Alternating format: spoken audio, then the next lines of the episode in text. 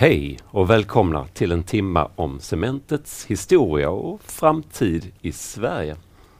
Jag heter Anders Holtz, jag är forskningschef på Centrum för näringslivshistoria. Jag har haft nöjet att fördjupa mig en del i cementets och Cementas historia under den senaste tiden. Idag ska vi få prata om detta spännande ämne och eh, idag har jag också nöjet att vid min sida ha Sven-Erik Johansson. Och du har ju arbetat inom Cementa i nära 40 år i många olika sammanhang och du har bland annat varit ansvarig för forskningslaboratorierna och för materialutveckling på cementsidan också, till exempel. Eller Stämmer. Mm. Du kan cement utan och innan. Det är ju enormt spännande. Varför är vi här idag? Idag är vi för att eh, Skånska Cementaktiebolaget startade 1871 och räknar man då så blir det 150 år. Ja. Och eh, då kan man undra sig varför startade då och Mm, vad var tanken det. bakom det? Det var väl så att industrialismen på då mitten på 1800-talet och i England framförallt drev fram den typen av cement som vi har idag.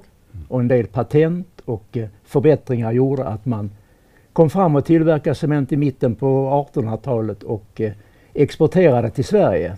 Just. Och då tyckte Ingenjörsvetenskapsakademin att eh, då kanske vi borde titta på att göra cement i Sverige. Och eh, så skickar man ut lite gubbar i terrängen och Mm. mm. letar kalksten och eh, man börjar på Gotland naturligtvis. Eh, men eh, sen så började det egentligen med att en professor i Lund som hette Otto Torell, han samlade ihop några grevar och baroner i Malmö och lite industripotentater. Ja. Och eh, säger han, vi ska göra ett cementbolag. Sagt och gjort så gjorde man det och 1871 startade man då Skånska Cementaktiebolaget i Malmö. Just det, för 150 år sedan. Precis 150 år sedan. Mm. Men var hade man tillverkningen? Ja, då skulle man bestämma vad man skulle göra den här cementen Ja. också. Och eh, då hade man ju kalkbrott i Limhamn och man hade ett lertag i Lomma som ligger två mil norr om Limhamn. Och eh, då visste man då att man hade 75% kalksten och 25% lera när man gjorde cement. Ja.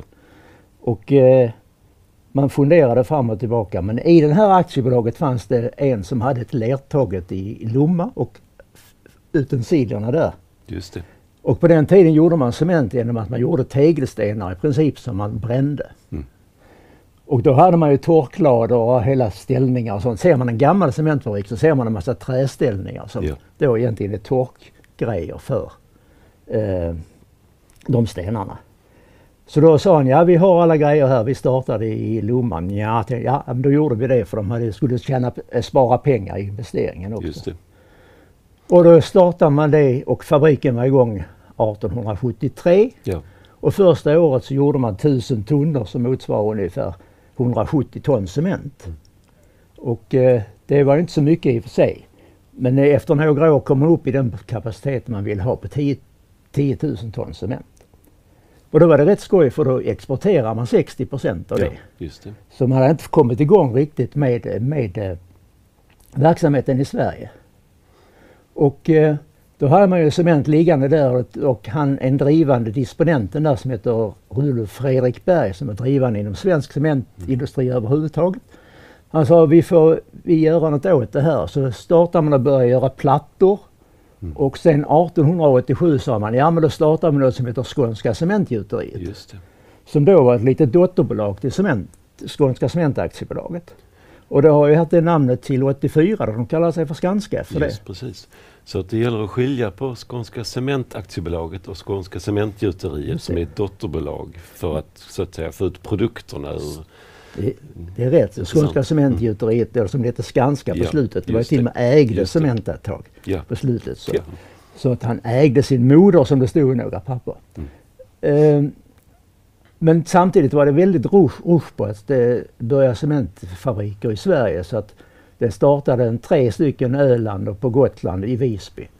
Och då 1893 tänkte man, aha vi kan ju inte priskriga på ett vettigt sätt utan eh, alltså de, de hade mycket priskrig och då eh, bestämde man att man skulle bilda något som heter Svenska Cementförsäljningsaktiebolaget 1893 med tillägget Cementa. Just det. Och där kommer det namnet ifrån som sen har en annan historia senare. Mm.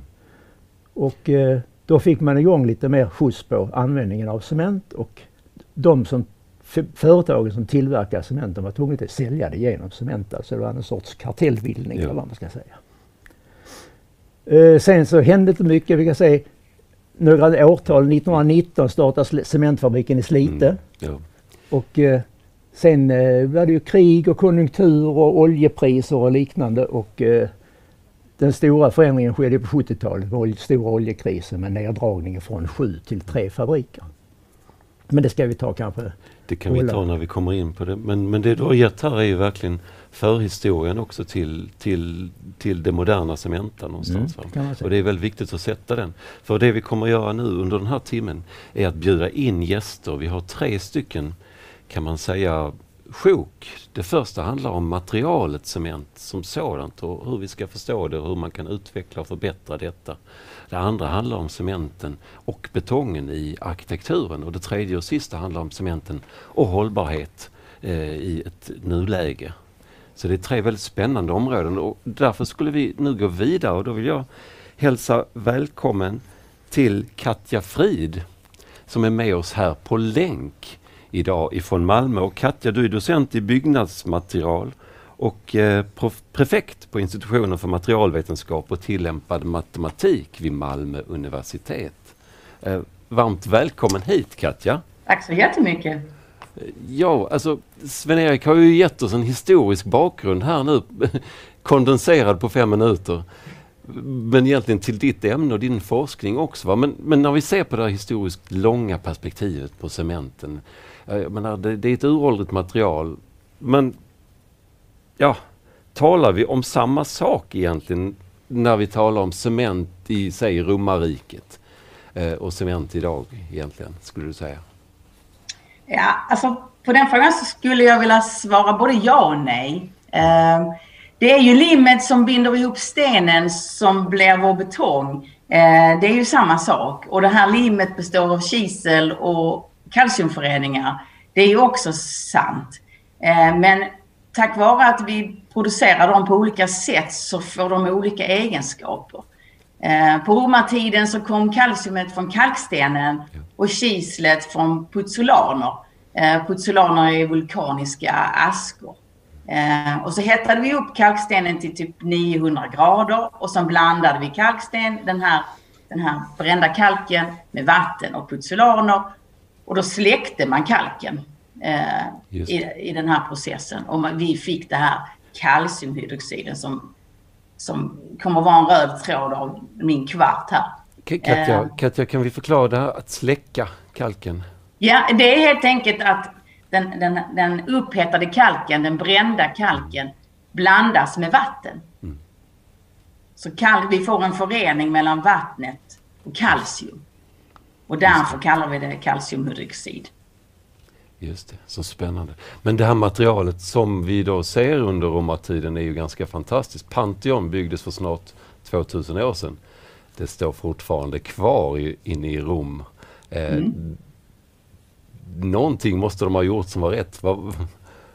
Absolut. Eh, mycket gjordes rätt. Och en hel del av det som gjordes rätt handlade inte riktigt om bindmedlet Nej. faktiskt. Vi hade då den här romerska cementet Ehm, som vi hade fått till. Men de, det man undvek, det var ju att bygga med armering.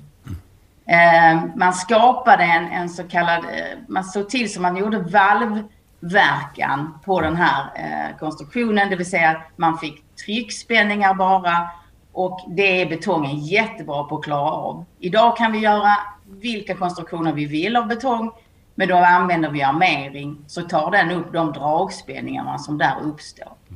Och så fort vi blandar in armering så utsätter vi oss för risken för armeringskorrosion som är den största anledningen till att en betongkonstruktions livslängd är slut. Och det undvek man här. Det var väldigt klyftigt ja. kan man säga och en av stora anledningarna till att den står så här länge. Dessutom så placerade man den i ett varmt område. Eh, så man slapp ju eh, risken för frostnedbrytning. Också en annan jobbig eh, nedbrytning för, för cement och betong. Så att det var viktiga anledningar till att den här står, har stått i 2000 år. Verkligen. Men när vi talar om modern cement, då, då är det väl egentligen det stora brottet är kring Portlandcementen som kommer i början på 1800-talet, inte sant? Jo. Vad, är den principiella skillnaden? Vad, är det som är nytt och speciellt? Man kan ju säga enkelt så att som Katja säger att den släckta kalken aktiverar kisel och då gör man kalk-kiselförening som det som binder ihop stenarna. Mm. Uh, i, och romarna blandade ihop detta och, och stampade väldigt hårt och uh, det tog lång tid. Det är en långsam reaktion. De nya cementen tillverkar man de här kalcium och kiselföreningar i torrt tillstånd så att allting finns där från början. Och sen tillsätter man vatten och då bildas det ungefär samma saker som i de romanska cementen fast lite snabbare och då behöver man mer kalk och då kommer det in. Och eh, när då den här nya cementen reagerar så, så bildas släckt kalk inuti betongen eller kalciumhydroxid i betongen. Och eh, det är både för och nackdelar för det är lösligt. Mm.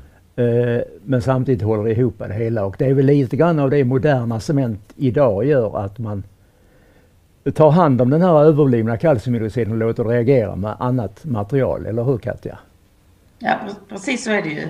Att, att uh, vi, vi letar helt enkelt material, restmaterial uh, som vi inte behöver till annat, som innehåller sån här löslig kisel och så sätter vi igång på den kemiska reaktionen igen, alltså precis på samma sätt som, som romarna gjorde Eh, och på det sättet kan vi då minska den andelen av reaktioner som kommer från den kalkrika delen.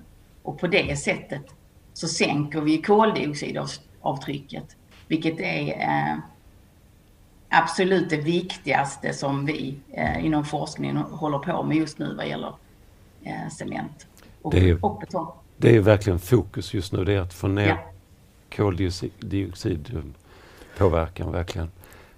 Och det, det, det, är både på cementtillverkarna och betongtillverkarna som man gör ja. det här. Och ja. för cementtillverkaren gäller det då att få tag i, göra en cement som där är fortfarande bra effekt. Just. I Norden och i, i kalla klimat så vill ja. vi ha cement som gärna stelnar efter ett dygn eller så, så man kan gå vidare. Ja.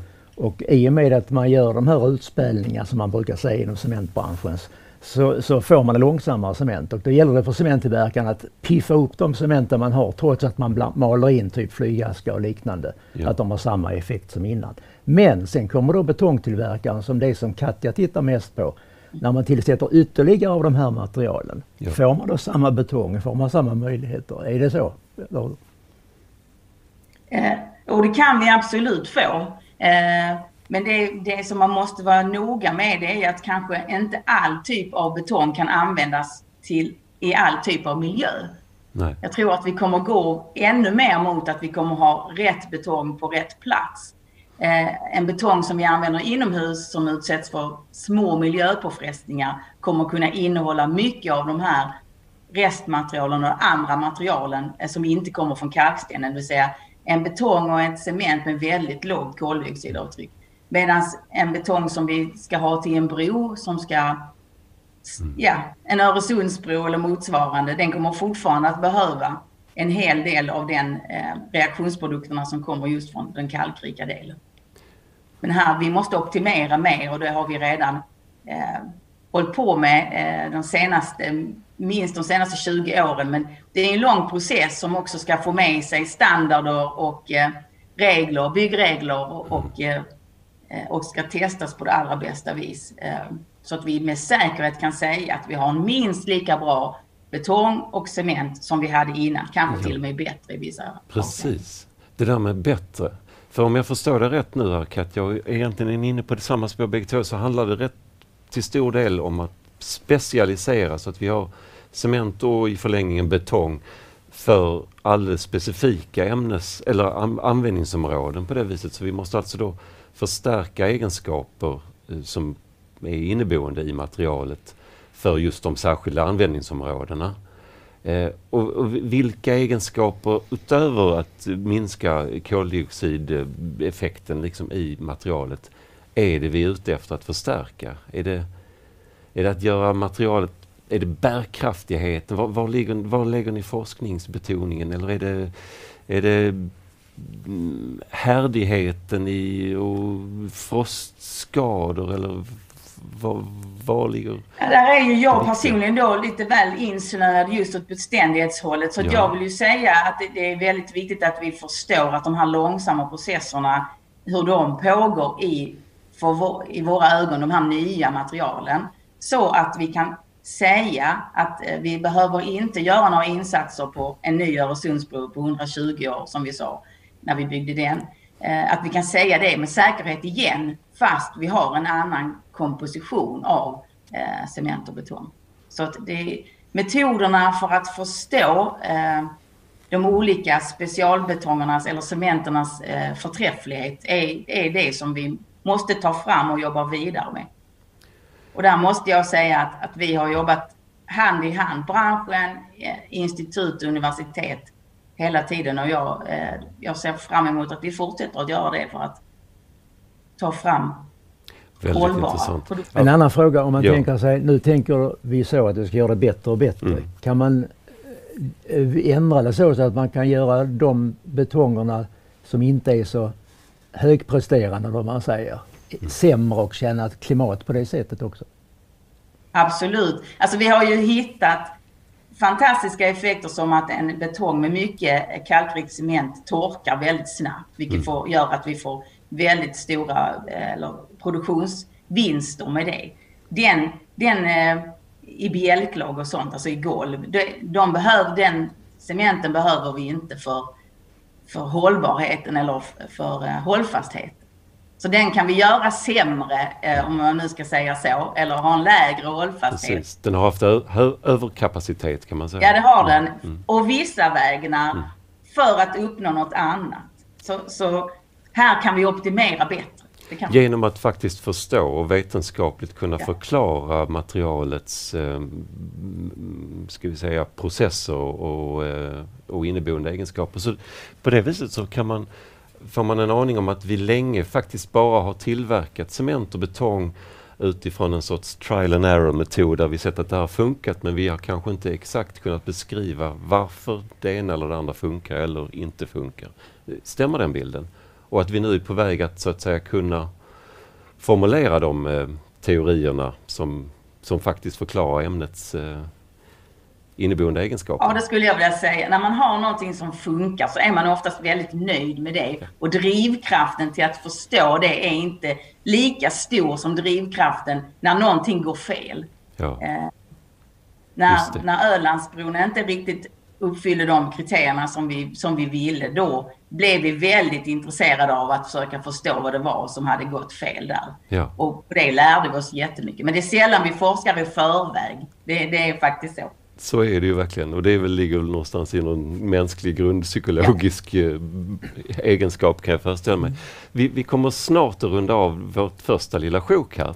Men Katja, vad, vad, är den stora utmaningen ser du nu inom forskningen inom material, på materialsidan? Ja, den stora, den stora eh, utmaningen är koldioxidproblematiken mm. eh, ja. och hur vi ska lösa den. Och där materialdelen bara är en liten del av allt som görs. Ni kommer att höra mycket mer i eftermiddag, eller i slutet av detta programmet om andra insatser också. Men, men eh, vi måste fortsätta att förstå vad det, vad det innebär att vi blandar in nytt och att vi faktiskt måste tänka lite annorlunda kanske när vi ska välja betong. Det är den ena sidan. Den andra sidan är att vi måste göra betongen mer cirkulär. Ja. Vi måste designa för återvinning på ett annat sätt. Eh, och det, är ett, det ser jag som ett stort framtidsområde också. Mm. Eh, där vi kommer också igen då använda eh, cement och betong på det allra, allra bästa sätt och så länge som vi bara kan. Just det. Mycket spännande. Tusen tack Katja Frid. Det har varit väldigt spännande att få tala material med dig här. Eh, och det lägger ju verkligen grunden för det vi kommer fortsätta med och det var ett ofrivillig ordvits där. Eh, och om man blandar cement med ballast, ja då får man ju betong. Eh, och eh, med betong bygger man arkitektur eh, och det är vår lilla övergång till nästa eh, avsnitt av det här programmet. Så då hälsar jag varmt välkommen till nästa gäst, Martin Rörby Tack så mycket. Varsågod. Så hemskt roligt att ha dig här. Du är arkitekturhistoriker, eh, figurerar i många olika sammanhang men har, skulle jag vilja säga, ett alldeles särskilt eh, varmt förhållande, nästan en kärlek till betongen som byggnadsmaterial. Kan det stämma? Eh, det stämmer. det stämmer. Roligt att höra. Nej, men det finns ju någonting med betongen som byggnadsmaterial som, som ju är, för mig i alla fall, eh, innebär att den är ju ett naturligt material likväl som en natursten eller en marmor eller en granit eller någonting sånt där. Ja. Och det, samtidigt som den är formbar på ett annat sätt i just kraft av att den faktiskt gjuts. Mm. Och det där tycker jag är väldigt fascinerande och det har ju också många arkitekter tyckt och därmed också gjort mycket spännande saker. Men tänker jag, äh, arkitekten formar den byggda miljön, självklart. Mm. Men kan man i det här sammanhanget då säga att materialet formar arkitekturen? Genom sina inneboende egenskaper. Ja, men det skulle jag säga och så är det nog alltid med arkitektur att eh, arkitekten är den som på något sätt har de här instrumenten att spela på som är materialen mm. och att materialen har vissa givna egenskaper som då kan på något sätt trigga också en form eh, upptäcktsfärd kan man säga. Och där har ju betongen varit ett sådant material som verkligen har gjort det och, och backar vi jag säger, de drygt senaste hundra åren så har ju den haft en otrolig betydelse för att liksom trigga ett nytt sätt att skapa estetik mystiken kring arkitektur också. Ja, men i den allra första fasen när nya Portland-cementen började spela roll, mm. Då var man inte så alldeles eh, övertygad om att den skulle synas, eller hur? Nej, alltså då var det ju mer, såg man den ju mer som ett rent konstruktionsmaterial och som, som man gärna dolde. Man använde för bjälklag, man använde så småningom för, för också balkkonstruktioner och sånt där. Men, men utvändigt så ville man inte gärna att det skulle synas och kanske inte invändigt så mycket heller utan man satte sen sina gipstak och sånt där. Ja. Och det första exemplet, jag funderade just nu mm. när jag satt och hörde er här ja. första gången, när man verkligen liksom vågade låta det här synas i Sverige Sverige. Det tror jag faktiskt var 1897 på Stockholmsutställningen när skånska storindustrin byggde en paviljong mm. som Gustav Wickman ritade. Och där fanns det utvändigt en stor nästan svävande betongtrappa. Ja, det är Skånska gruvan det Exakt, som finns kvar och den finns idag. ju kvar och ja. trappan är dessutom rekonstruerad idag vad jag vet. Så, att, så att det, det, är lite intressant för då på något sätt så visar man också möjligheten att göra någonting som liksom inte var möjligt att göra om man hade gjort det med traditionella material. Så det är liksom startskottet i Sverige. Så spännande. För den exponeras ju verkligen och ja. den, den, är, den är som ett, eh, ett tekniskt liksom under i sin, ja, sin, ja. sin fristående form. Och det, och det var ju liksom meningen att vi visa på det. Och sen, sen kommer det ju fler och fler som liksom ser de här möjligheterna och det är, det är ju en internationell rörelse naturligtvis där vi i Sverige hakar på. Eh, många i Frankrike har vi tidigt Auguste Perret till exempel som just. ser just det här vitsen med att, att, låta betongen synas också exteriört. Man gjuter eh, den och sen plockar man ner gjutformarna och gör egentligen ingenting mer med de fasader eller, eh, man då får fram på det viset. Och där han ju också arbetar väldigt mycket med den här skirheten, lättheten, att, att man kan ha de här eh, liksom nästan eh, stommarna som blir väldigt tunna. Det blir en slags nygotik nästan som ja. han skapar med det där. Mm, just det. Men det är också ett förstadium, eller en sorts tidig modernism i, redan Ja men det är det, i allra högsta grad. Och det man kan säga egentligen så är det ju det är Frankrike men det är också Tyskland som, som ju driver fram kan man säga betongbyggandet. Och jag har en teori, jag vet inte om den är sann och den skulle vara sant och, intressant att undersöka men jag tror att de faktiskt att de två världskrigen i sin hemskhet också har drivit fram betongbyggandet. Eh, redan under första världskriget så var det många arkitekter som blev inkallade och fick då rita olika typer av, av eh, fortifikationsanläggningar och mm, sånt. Det gjorde man i, i armerad betong. Ja. Under andra världskriget samma sak, även i Sverige. Och jag tror att den där närkampen, när man gick på, i närkampen på så här, med betongen och där handlar det ju inte om att göra någonting snyggt per Nej. definition utan Nej. det var någonting som skulle vara rationellt och fungerande. Och att det nog helt klart drev fram sen den utveckling som kom med Le Corbusier till exempel. Så intressant. Ja. Den här betongbry, alltså den råa betongen ja, som skulle få synas. Alltså, ju mer gjutskarvar och lite mer konstiga plankor man hade gjutit mot desto bättre var det att det syntes att det här var liksom det äkta på något sätt. Sådär. Var det så att man ibland tänkte på ytan och ibland tänkte på möjligheterna i materialet? Man mm. spännvidder och sånt. Alltså, ja, alltså, alltså det ligger i vågor liksom. Jag skulle, säga att, jag skulle säga att egentligen ligger båda sakerna parallellt. Mm. Eh, naturligtvis det här med spännvidder och alltihopa och där är ju inte minst Peré en, en sån som verkligen jobbar med det. Men där också då ytan ytan blir, och där kanske Corbusier mer på ett sätt är, är det, liksom att man skapar ja. den här råa ytan och, och kanske i somligas ögon för råa yta. Eh, ja, ja. Sen finns det något mellanläge i början på, på, på 10-talet där när även här i Sverige arkitekter prövar med att man ska gjuta byggnader i betong. Eh, man färgar in då en ballast som läggs, läggs i ytan och sen tänker man sig då att man faktiskt eh, finhugger den sen med stenhuggarteknik ja, ja, för att få ja. den här elegansen som, av det hela. Så spännande. Där, är verkligen, där, där talar ju verkligen materialet på det viset mm. och redan då vid 10-talet. Och, mm. och Sven-Erik, om man ser på samspelet här mellan arkitekter och, och materialutvecklingen inom branschen, inom både cement och betong. Eh, finns det liksom en sorts dialog här? Är, är utvecklarna av cement och betong delaktiga också i estetiken? Kan man säga det? Det är både fram och tillbaka kan ja. man väl säga. För ja. att, eh, när det gäller form, som är en del i det hela, mm. så har man, man kan tänka sig att det i materialutveckling fanns flytbetong kom. Man kunde gjuta på ställen där man inte kunde gjuta innan och få ändå materialet att gå kring armeringsjärn som gav möjligheter till Precis. arkitekturen. Mm. Och det drevs ju projekt eh, som ett tag hette höghållfast betong för att ge smäckrare broar eller andra mm. konstruktioner som sen ändrades till högpresterande för det var för mycket tävling om hållfastheten när man, när man hade det andra namnet. Eh, men sen eh, du säger det här med råa ytor i betong och sånt och det är bra med råa ytor för då har man inga problem med kalkutfällningar. Ja, just det, just som ju är ett av de här grejerna som har jobbats väldigt med i branschen mm. och uh, ytan på betong är väl närmast det materialutvecklaren utvecklaren kommer in i. Och det, jag har varit med i många projekt om kalkutfällningar redan från 70-talet och framåt. Mm. Och uh, det är ju de vanliga reklamationerna som finns. men då handlar det mycket om härningsteknik och sånt där. Va? Mm. Men det är ju ändå en viktig del. Vi har ju mm. färgad cement, vit mm. cement och vi har ju... Ja, berätta. Vit cement? Det här är ja, vit cement är en cement utan järn. Järn ger den gråa färgen i cement i princip. Den tillverkas största, en av de större tillverkarna är Aalborg Portland som nu heter något annat antar jag. Mm. Mm. Och eh, den är ju dyr i och för sig mm. va? men den mm. ger ju fint. Så Operahuset i Sydney ser man de här bågarna. Det är ju gjort med dansk vitcement i stort sett. Mm. Och Som, lite andra sådana konstruktioner. Där man inte Sen, behöver infärga någonting utan där har man färgen. Det har den vita färgen. Man får välja ballast så det ser vettigt ut så inte den går igenom. Och sånt där. Och eh, sen hade vi något projekt som hette arkitekturcement en gång i tiden. Mm. Mm. för, jag har jag sett några För det var på den tiden då att alla cement skulle vara lika, allting lika. Mm.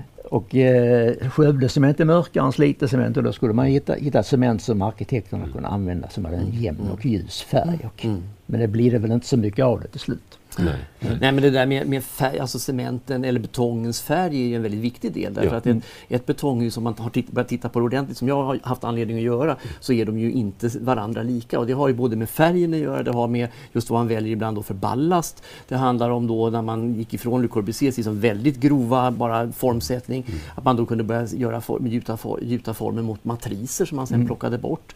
Eh, sen Markelius med Sverigehuset som ju var ett, ett prestigebygge av stora mått, skulle ha varit klätt med vit marmor. Men Gunnar Sträng strök det, det var för dyrt. Ja, Fick han hitta på något annat. Och då blev det... Sverigehuset som ligger vid Kungsträdgården, Kungsträdgården här i Stockholm. Precis.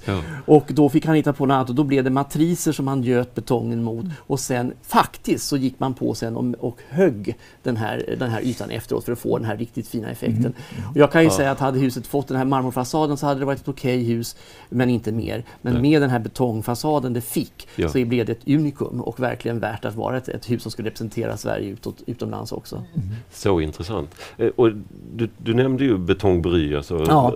den råa ytan ska fram och mm. verka i, i estetiken. Och, och, i Sverige så har ju det fått förlängning i det vi kallar för brutalism. Precis, precis. Och, och, namnet brutalism väcker ju alla möjliga associationer kan man säga. jo, och, och väcker känslor. Och, och mm. kanske är det så att eh, betong i sig är ett material som väcker känslor.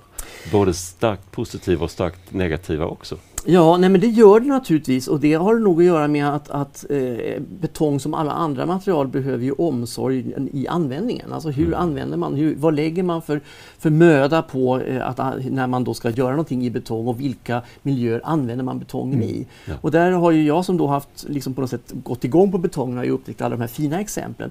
Men sen är det så att det finns ju också exempel där man inte har haft den medvetenheten, där man har liksom slentrianmässigt använt det och, och, och som ju ja. då gör att många kanske kanske får andra associationer till det. Men jag tycker just den här kopplingen till att det är ett naturmaterial. Det har ja. samma skönhet ja. egentligen som en natursten. Det är liksom en ingång i alla fall, att börja titta på det med andra ögon. Det är en väldigt intressant tanke som jag inte tror har riktigt genomslag heller i det allmänna medvetandet. Något som är aktuellt nu det är ju Liljevalchs ja. mm, tillbyggnad. Ja. Den är som, mm. som jag är stormförtjust i. det är inte alla som är det. Men där har man ju också jobbat just med en väldigt ljus eh, betong och cement mm. i fasaderna. Just den är ju nästan vit och ja. det är med flit just för att skapa den här mm. lätta Djurgårdskänslan i kombination med de här fantastiska mm. Ingegerd Romanska glasbottnarna som sitter i fasaden där. Att, men den är, den är ett intressant exempel och den är också spännande därför att mycket av även ska säga, betongbyggnader som görs idag, där är man lite fin i kanten. Man jobbar ja, väldigt mycket ja. med otroligt petig uh, formsättning och sånt där. Just, och det är snyggt för sig, men Corbusier skulle inte känna sig hemma. Men Nej. i Liljevalchs har Gert Wingård valt att gå på den här bry, betongbry-varianten. Mm, så att invändigt så ser man verkligen skarvarna och, och gjutformarnas uh, avtryck och sånt där. Och jag tycker det är en otrolig kvalitet i mm. kombination med de här fantastiskt blankpolerade betonggolven som också finns där. Som är, är, eh, det, är, det är en miljö att uppleva om man är intresserad av betong. Men knappast, knappast insmickrande? Mm. Nej, det är den inte. Men eh, ska arkitektur alltid vara det? Mm. Men det är ju inte, det är inte betongen man ska visa där. Det är konst. Nej, det är konst förvisso. Men, men det här skrinet som ändå är en, en, en, ett betongskrin tycker jag liksom har sin, sin kvalitet. Mm. Och som sagt det finns ju ett intresse idag även i, i yngre generationer arkitekter än Gert Wingård också att använda betongen. Därför att man ser just de här estetiska möjligheterna i det. Tittar man internationellt så dyker det upp massa spännande nya både privatvillor och andra hus där man då jobbar med betongen också som fasadmaterial. Ja. Men med en ganska stor precision och kanske till skillnad från den här brutalistiska klassiska eran då på, på 60 och 70-talen. Sådär. Och, och det leder oss in i vart vi är på väg nu i, i just arkitektoniskt hänseende. Mm. Vi kommer tillbaka till frågor om materialutveckling också. Men, men vart är arkitekturen på väg nu? Och ser vi att betongen då ersätts av andra material eller ser vi Ser vi hybrider? Vad, vad, ja, nej, men jag tror att dels så, vi har ju den här koldioxidproblematiken och där, där, den måste vi liksom komma åt därför det liksom handlar om kniven på strupen för oss alla. Så. Mm. Men jag tror ju inte på något sätt att betongen är därmed är ett dött material. Utan jag tror att det kommer att handla väldigt mycket om att välja, dels att utveckla den som vi har talat om redan tidigare och vi ska tala om mer sen. Men också om att välja material, det material som för olika byggnadsstilar är det bäst lämpade. Och jag tror att, att utmaningen ligger i att hitta hitta nya spännande blandkonstruktioner. Där man då kan liksom verkligen utnyttja betongen för det den är bäst på, man kan utnyttja träet för det det är bäst på, ja. man kan utnyttja stålet förhoppningsvis även det fossilfritt så småningom för det det är bäst på. Och där tror jag det finns en utmaning väldigt mycket både för materialleverantörerna men också för för konstruktörerna lika mycket som arkitekterna tittar här. Ja. Ibland så ställer man ju nu lite svartvitt sådär liksom betongen mot, mot träet. Jag tror inte det handlar om antingen eller utan att det handlar om både och. Och smarta sätt att låta de här sakerna samverka på ett sätt som då gör att vi liksom kommer bort från den här koldioxidfällan som vi lever i nu. Mm. Mycket spännande. Har du något... Ja, alltså, ja. Mycket idag samarbetet eh, med arkitekter går ut på att utforma, alltså man vill ju få betongen lite bättre, alltså bättre image av den hela. Mm, mm. Att man engagerar arkitekter för att utforma hus så man utnyttjar betongens värmelagrande egenskaper mm. och liknande. Att man har fasader på rätt håll. Och Precis. Bjälklagen är vettigt gjorda och inuti. Mm, mm. Den sidan kör man mycket med också. Ja, nej, men det är sant och den är väldigt viktig också för husens egenskaper. De färdiga husens egenskaper ja. är också ja. en del av nyckeln till det här. Och naturligtvis, och där har väl det syndats lite på både det ena och andra hållet längre tillbaks. Mm. Man, har, har, man har inte förstått riktigt de här egenskaperna, hur de faktiskt kan användas eh, i, i syfte att liksom skapa också de här goda egenskaperna på det viset. Mm. Det känns som att det finns en uh, öppning. Ja, jag är optimist. Det tror jag absolut det gör. Och jag tror att skulle vi sitta här om 25 år igen så skulle vi nog antagligen kunna titta på ett antal väldigt intressanta exempel just på en sån här eh, på något sätt eh, mixed use där man har använt sig av olika material och som jag tror också kan då locka fram nya arkitektoniska uttryck. Mm.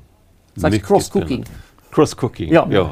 Det är framtidens melodi utan tvekan. Vad tror du på sådana saker som nya, typ grafisk betong och 3D-gjutningar? Och... Jo men jag tror att det finns alla, möjli alla möjligheter man vill. Ibland kan man väl kanske bara riskera att förlora sig i möjligheter. Så det gäller väl också mm. att, att allt, allt som går att göra behöver man kanske inte alltid göra. Men, men jag tror att för den, den, den smarta och nyfikne så finns det saker att kunna utveckla, absolut, ja. Mm. Mm. Så spännande. Nu ska vi gå från eh, vad som går att göra till, skulle jag säga, vad vi måste göra. Och vi ska prata hållbarhetsfrågor i relation till cement. Men tusen tack Martin Rörby. Tack det har varit mycket tack, spännande att få 15 minuter med dig här. Tack. Och nu är det dags för oss att hälsa två gäster välkomna. Dels Svante Axelsson som är nationell samordnare för Fossilfritt Sverige. Eh, och Svante kommer att vara med oss på länk idag här. Aha. Men live i studion har vi Karin Komstedt Webb och du är hållbarhetschef på Cementa. Eh, det känns väldigt roligt att ha er här bägge två, fast på olika sätt då. Eh, och vi ska ju prata om cementets eh, klimat och hållbarhetspåverkan mm. nu helt enkelt. Och eh, ska vi se om vi har Svante också med oss här. Hej Svante! Hallå hallå! Härligt att se dig här. Vad fint. Vi, vi, har pratat materialfrågor, vi har pratat eh, arkitektur och estetik och nu så kommer vi till hållbarhetsfrågorna som ju är aktualiserade idag och det har ju blivit det inte minst genom debatten kring eh, utvinning och tillverkningen i Slite under, ja, från sommaren och framåt här nu. Så det här är en fråga som har visat både på klimatproblematik när det gäller cement men det har också visat på cementets oerhörda samhällsbetydelse i Sverige idag. Va? Vi har de här två sidorna som, som blir väldigt uppenbara. Eh, och vi, vi, behöver cement, men hur ska vi gå tillväga? Och min första fråga till dig Svante, det är ju var ligger huvudproblemet skulle du säga? Och ja, ah, för att ta den stora frågan, hur ska vi lösa det? Mm. Ja, nej, vi har inne i en spännande process just nu i Sverige och i världen och vi ska i Glasgow på söndag eh, och alla ska ställa om till fossilfrihet eller klimatneutralitet. Och, eh, Sverige har ju den fördelen att vi har redan tagit fram inom ramen för Fossilfritt Sverige där jag är nationell samordnare. Eh, branschen har ju själv levererat 22 färdplaner för fossilfri konkurrenskraft. Eh, och det är så spännande att se att näringslivet i Sverige nu ser ju fossilfrihet och klimatneutralitet som ett sätt att öka lönsamheten. Eh, människor vill överleva. Så man kan säga att vi har fått ett nytt vaccin mot klimatet, mot klimatförändringarna och betalningsviljan för den är ju över tid otroligt hög. Så där har vi ju ett väldigt unikt läge att näringslivet nu bankar på dörren och vill snabba på eh, omställningen. Också av rent krassa ekonomiska skäl. Så det här gör ju att vi har en, ett viktigt budskap inför Glasgow. Att vi i vårt land vill ju vara världens första fossilfria välfärdsland. Ja. Vi tjänar på det. Då tittar man ju då att Cement har också gjort sin egen färdplan. Eh, och där är det ju glädjande att se att de har en plan för hur man ska bli klimatneutrala. Eh, och cement är ju den delen som inte då bygger på fossil. Alltså den fossila delen tänker man ju byta ut. Det kommer ju Karin återkomma till här som ja. kan det här mycket bättre än jag. Men det är ju biobränsle och kanske elektrifiering eh, som är slutsvaret på att få en fossilfri process. Men sen är ju kalkstenen i sig den stora nöten att knäcka som släpper ut koldioxid. Och där är det då inget annat alternativ just nu än att binda koldioxid. Och då har vi ju turen att norrmännen har redan förberett sig för sitt avfallshotell och att vi kan ja. få till en transport från Slite till Nors Norge och under havet ska det ligga. Och lite grann kan man säga att det är en slags cirkulärt tänkande att det var, det var där oljan kom ifrån en gång i tiden och nu får vi tillbaka koldioxid i de, i de sedimenten under havsbottnen. Mm. Så det är den globala utmaningen och i Sverige är ju eh, cementproduktionen en av de största utsläppskällorna, ja. punktutsläppskällorna.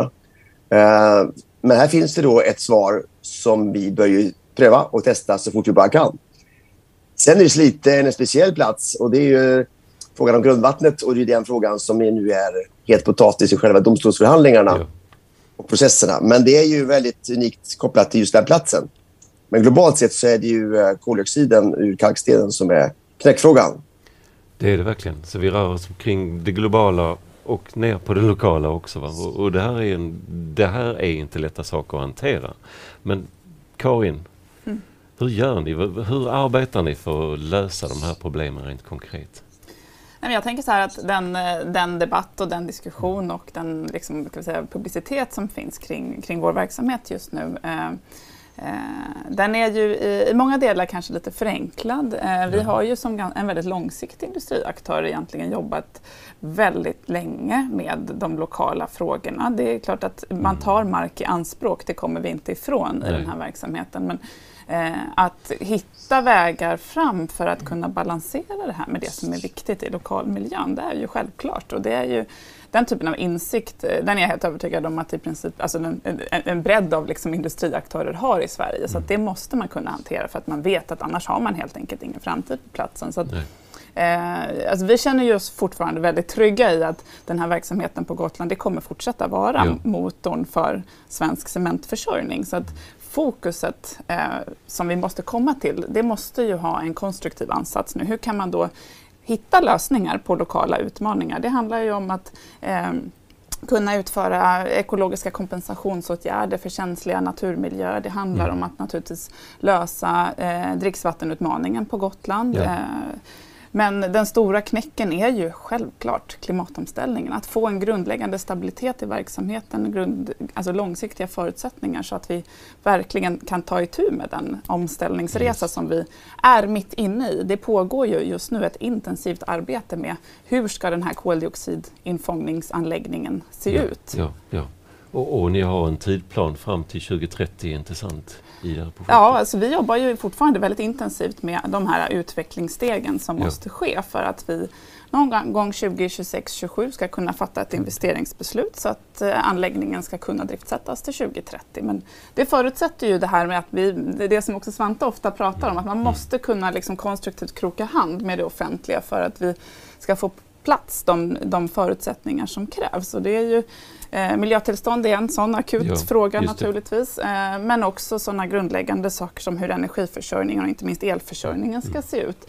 Det är ju sånt som inte vi löser själva utan man måste lösa med flera aktörer. Och det, jag tror att målbilden är väldigt gemensam i ja, Sverige. Det ja, handlar mer om hur man ska få förutsättningarna och genomföra lösningarna.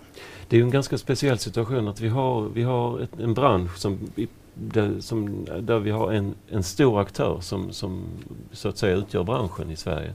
Eh, och i, I det här samspelet, Svante, finns det för och nackdelar med, med, med det? Ni har en tydlig part i dialogen. Mm. Eh, men det är också eh, en spelare på planen. Är, är det... Ja, men alltså det är klart, det, det är en annan fråga egentligen. Det har ju mer med prisbildning och konkurrenssituation och mm. uh, ja, hur mycket man vill ha liksom, en prispress på marknaden. Uh, men det kanske inte är mitt huvudspår att diskutera just hur, hur priserna ser ut nej. och vilken, vilken prisbild som skulle kunna ha varit i annat fall. Det andra är också att det behövs ju stora, starka kapitalägare att göra den här tekniksprången. Vi ser på LKAB, SSAB, det är ganska stora kraftfulla företag med ganska bra kassor och det krävs ju mycket pengar nu att ställa om tekniken. Och det är ju viktigt att vi får, vi ska ju vara en permanent världsutställning för ny teknik och därför är jag väldigt glad för att liksom Cementa och Heidelberg ändå vill satsa på att vi ska få fram den här klimatneutrala cementen. Uh, och förutsatt att man löser vattenfrågan så är det ju jättebra att Sverige får till en klimatneutral cement och kan visa världen att det går att bygga på det sättet.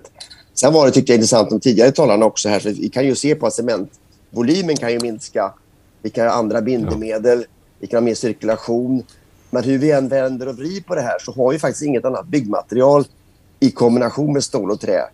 Uh, jag tror också mycket på kombinationsbyggen i ja. framtiden. Men cementen måste fram uh, och vi måste skapa ett hållbart system. Så att, uh, vi, vi, måste helt enkelt lösa den här frågan och vi har ju på pappret en lösning. Det är sant. Och det är väldigt spännande. Och, Karin, när du beskriver det här så förstår man ju att det här är, det är ett eh, skifte som nästan inte går att jämföra med tidigare i historien. För det, det, är så, det är så radikalt och det är så mycket ni gör för att ändra detta idag. Men, men Sven-Erik, finns det historiska paralleller? Kan vi, kan vi se tillbaka på Ja, om, om man rent praktiskt så har man ju om man tittar på brottsverksamhet har ju alltid varit ett, mm. ett problem i, med grundvatten och mm. omgivande omgivningar. Mm. Eh, man bygger, gör ett brott och sen flyttar man närmare så blir det buller och sen så har man vattenproblematiken. Det har ju alltid varit och även när Slitefabriken skulle byggas ut 75 eller 79 var den färdig så var det ju väldigt mycket snack om om vatten för strömmarna på eh, Filehajdar som då var det nya brottet. Och det var väl så att regeringen gick väl in där och sa nu kör vi i stort sett. Om man tittar på den gamla historien, när man hårdrar det hela så kommer man igång med det. Eh, men sen så har jag en liten fundering här. Om man lever som människa kring fabrikerna mm. så har man ju alltid haft skorstenen som problem. Och förr i tiden var det ju damm. Vissa fabriker släppte ut kanske 30% av sin produktion på bygden. Och då var det ett problem. Så åtgärdar man det med filter då försvann dammet. Sen hade vi svavelutsläpp på vissa fabriker. Man, kör, man cyklade till jobbet och så märkte man doften i ansiktet ifrån mm. från fabriken då. Jo. Och då åtgärdade man det och då märkte man att det försvann. Och sen hade vi då kväveutsläppen som är försurande och liknande och ibland ser man kanske någon gul eh, rök ifrån skorstenen. Och så åtgärdar man det så försvann det. Problemet man har nu det är att man ser ingenting i skorstenen vad som händer om vi nu plockar bort, eller Cementa plockar bort CO2. Så ser man ju inte det direkt. De kommer fortsätta visa bilder på kalvande isberg och, och översvämningar i Gävle och sånt där. Hur, är det svårt, med tankarna kring det här om nu Svante, vad har du för tankar, hur ska man hantera det? Ja. Ja, alltså jag tycker ändå att eh, du har rätt i det att det är ganska svårt att förstå. Det är både ledtider och det är inte alltid effekt på samma plats där utsläppen sker. Så det, alltså utsläppens effekter förflyttas i tid och rum kan man säga. Mm.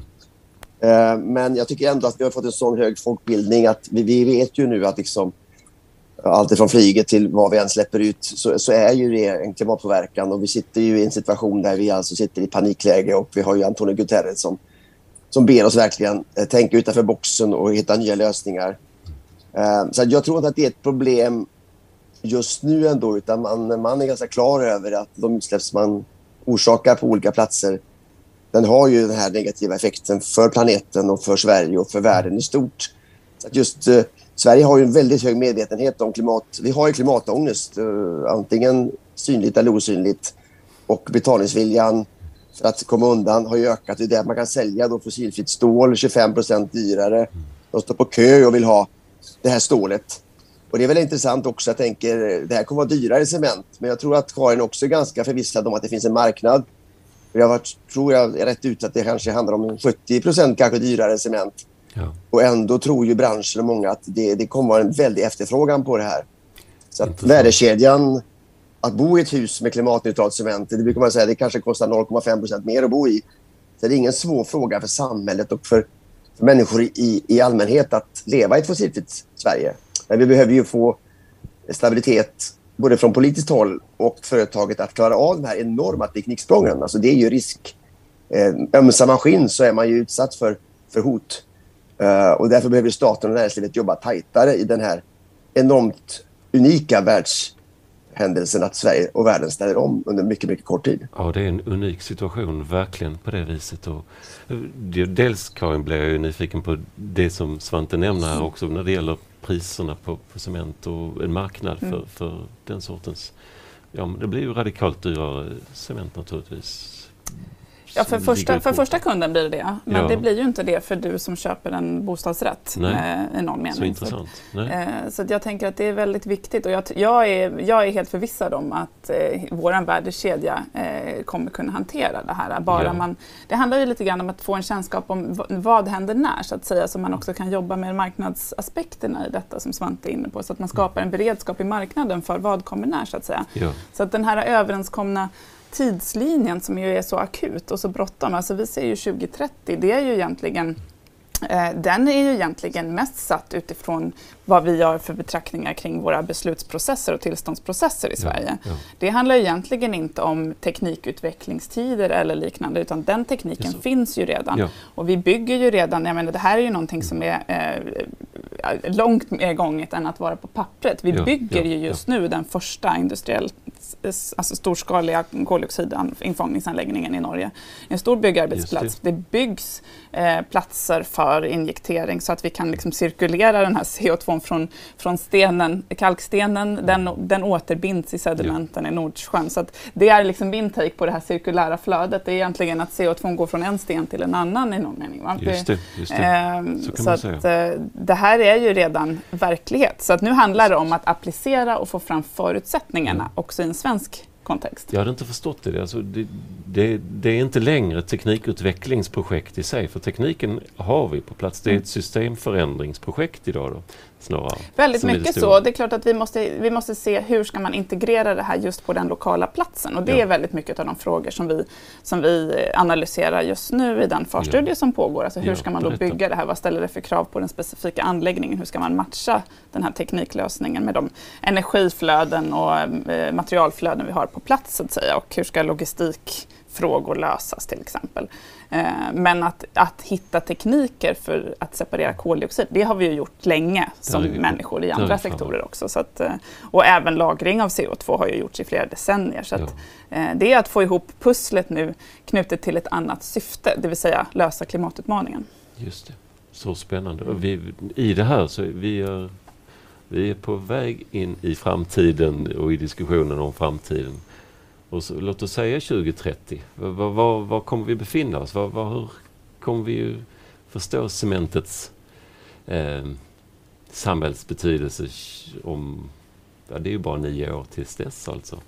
Svante, vad tror du? Vad har du för ja, nej, men vi har ju, eh, brukar säga att de där planerna vi har, de brukar vi övertrumfa eh, med råge. Vi hade ju Preemraff som gick ut förra veckan med mm tidigarelägga sin transformation med tio år från 2045 till 2035.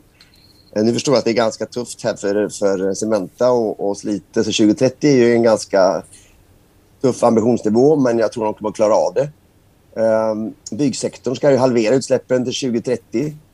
Men jag ser ju också att man har ju mycket forskning som vi hörde tidigare och många alltså effektivisera, tajma resurserna på rätt plats i kåkarna, blanda material med trä och stål. Mm.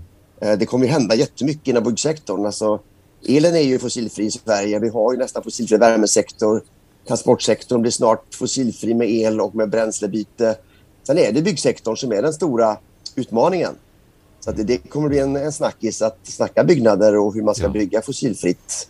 Men eh, jag är väldigt, ja, väldigt förvissad om att branschen och, och kunderna vill det här. Ja. Så att det, det, det är trögheter i olika system. Men eh, jag tror vi kommer att ha halverat med råge till 2030 i byggsektorn. För de är ofta duktigare än de själva tror.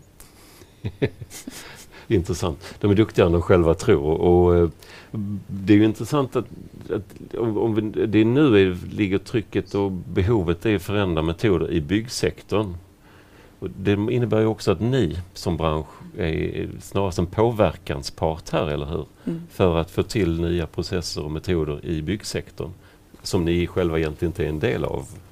Utan bara Nej, tillhandahåller materialet. Absolut, och jag tänker att det är ju också en, en nödvändighet eller en förutsättning för att vi ska lyckas med vår egen omställning. Det är ju naturligtvis att rätt kravställan på både kvalitet men naturligtvis också miljöparametrar och så vidare så att man driver fram utvecklingen mm. genom mm genom upphandling till exempel. Eh, det blir ju jätteviktigt för det är ju det som ställ, sätter liksom marknadsförutsättningarna väldigt mycket mm. för eh, tung basindustri så som Cementa då till exempel. Eh, att ställa rätt typ av krav när vi bygger. Eh, och vi var inne på det tidigare också, det här med att nyttja betongens livslängder och att, eh, att verkligen få fram den här typen av kravställan. Att när vi bygger så ska vi planera smart så att just den där konstruktionen kan stå och nyttjas flexibelt över tid eller Eh, och att man också premierar de material och konstruktionslösningar som blir hållbara över tid.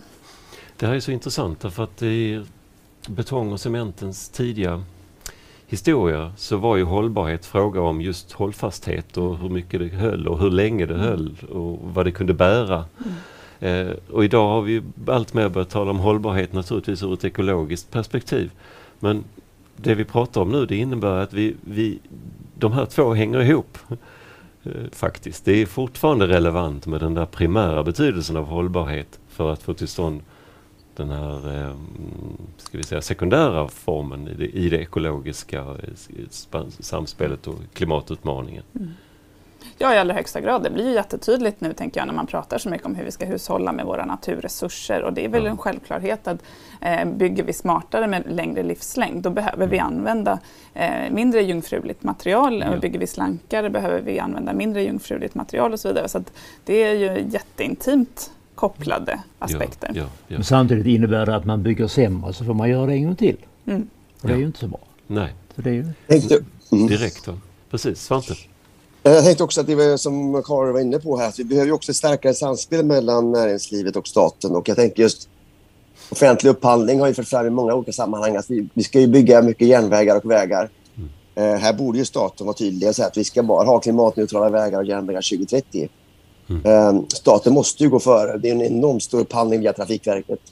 Och där är de stora miljarderna. Så om, staten då gör den typen av, av beslut så, skapar man ju marknad för, för den här dyrare cementen. Och vi lär oss ju också få ner priserna över tid om man får till en större produktion.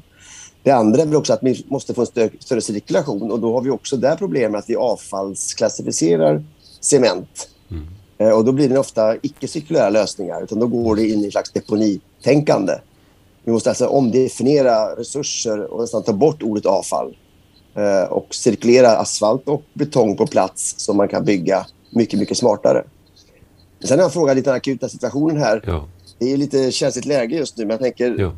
är Nordkalk, kan de leverera kalksten till Cementa på Slite? Eller hur, hur blir det här risken för att vi får en, ett break i hela produktionen, Karin? Mm. Ja. Nej, men det är ju fortfarande så att precis som vi har förmedlat de senaste veckorna, att eh, vi har ju avtalade mängder eh, som inte fullt ut men täcker upp ett stort grundläggande behov matchande det som då efterfrågas i Sverige ungefär. Men det är ju så att det är väldigt stora osäkerheter på vilket sätt eh, vi kan ta in det här eh, i verksamheten. Mm på ett, eh, alltså inom ramarna för de miljötillstånd vi har och också på ett sätt som då kan godkännas av tillsynsmyndigheten. Så att vi kan ju inte idag egentligen kommentera i vilken utsträckning som vi, eh, som, som vi kan ha den här brygg, brygglösningen och det är ju likväl enbart eh, maximalt en 5 till 6 år. Och, eh, så kommer vi in på frågor om kvalitetsaspekter och att vi gärna naturligtvis vill kunna använda båda materialströmmarna, alltså både vår egen sten och Nordkalksten för att också kunna garantera att vi får bra kval kvalitetsmässiga produkter i, till, i, ja. i kombination med att processen måste funka. Så att det här är ju liksom att ställa om till ett helt annat råmaterialsflöde det har väl förenklats lite grann i, i, den offentliga debatten, utmaningarna kring det när det gäller både processteknik, eh, kvalitet men också tillståndsaspekten utav att helt enkelt få möjlighet att att göra det. Så att, eh, det är ju fortfarande eh, osäkert kring eh, vilken utsträckning vi kan göra det. Mm. Spännande. Det här är ju en, en nyckelfråga i vår tid. Mm. Vi måste få till stånd och som Svante säger, vi behöver också tydliga politiska eh, ställningstaganden som gör att det blir möjligt att agera på ett eh, med en, en kompass, en mm. riktning som är tydlig. Va? Eh, det ska bli så spännande att se vad framtiden bär med sig i detta. Eh, våran timme börjar runda av. Vi ska tacka så hemskt mycket till Karin och till Svante för att ni kunde vara med och jag måste säga att det här är en oerhört intressant och viktig diskussion mm. som vi måste föra vidare. Så tusen tack bägge två. Så ska, mm, tack så mycket. Så ska vi alldeles strax runda av, eller hur Sven-Erik? Mm, ja, det ska vi försöka. Kring vad, vad, vad, är det vi har? Vad har vi lärt oss? Vad har vi, det, det, är en, det är en komprimerad, kondenserad timme där. Uh, man kan kort sagt säga att vi är på väg tillbaka till romarna. Nej, inte riktigt. Men, men uh, att uh, utnyttja material som inte bara är, kommer från ugnen utan ja. att ta ner klimatavtrycket genom att använda tekniker som var vanliga även på romartiden. Ja. Men samtidigt så eh, en andat betong kommer vi aldrig bli utan utan den lär vi behövas i fortsättningen mm. också. Och det, är det. det, är väl en av slutsatserna. Ja det är det verkligen. Mm. Och den är ju oerhört viktig. Och så ser verkligheten ut. Och, och sen kan man väl säga att utvecklingen drivs ju alltid av morot och piska. Mm. Även i de här sammanhangen. Ja, ja. Så att det har ju betydelse för vad som kommer att hända naturligtvis. Precis. Va? Så vi behöver tydligare direktiv, verkligen. Rätt, yes. Det är oerhört viktigt. Ja, alltså. det, det är nog väldigt ja, viktigt. Ja. Mm. Mycket spännande.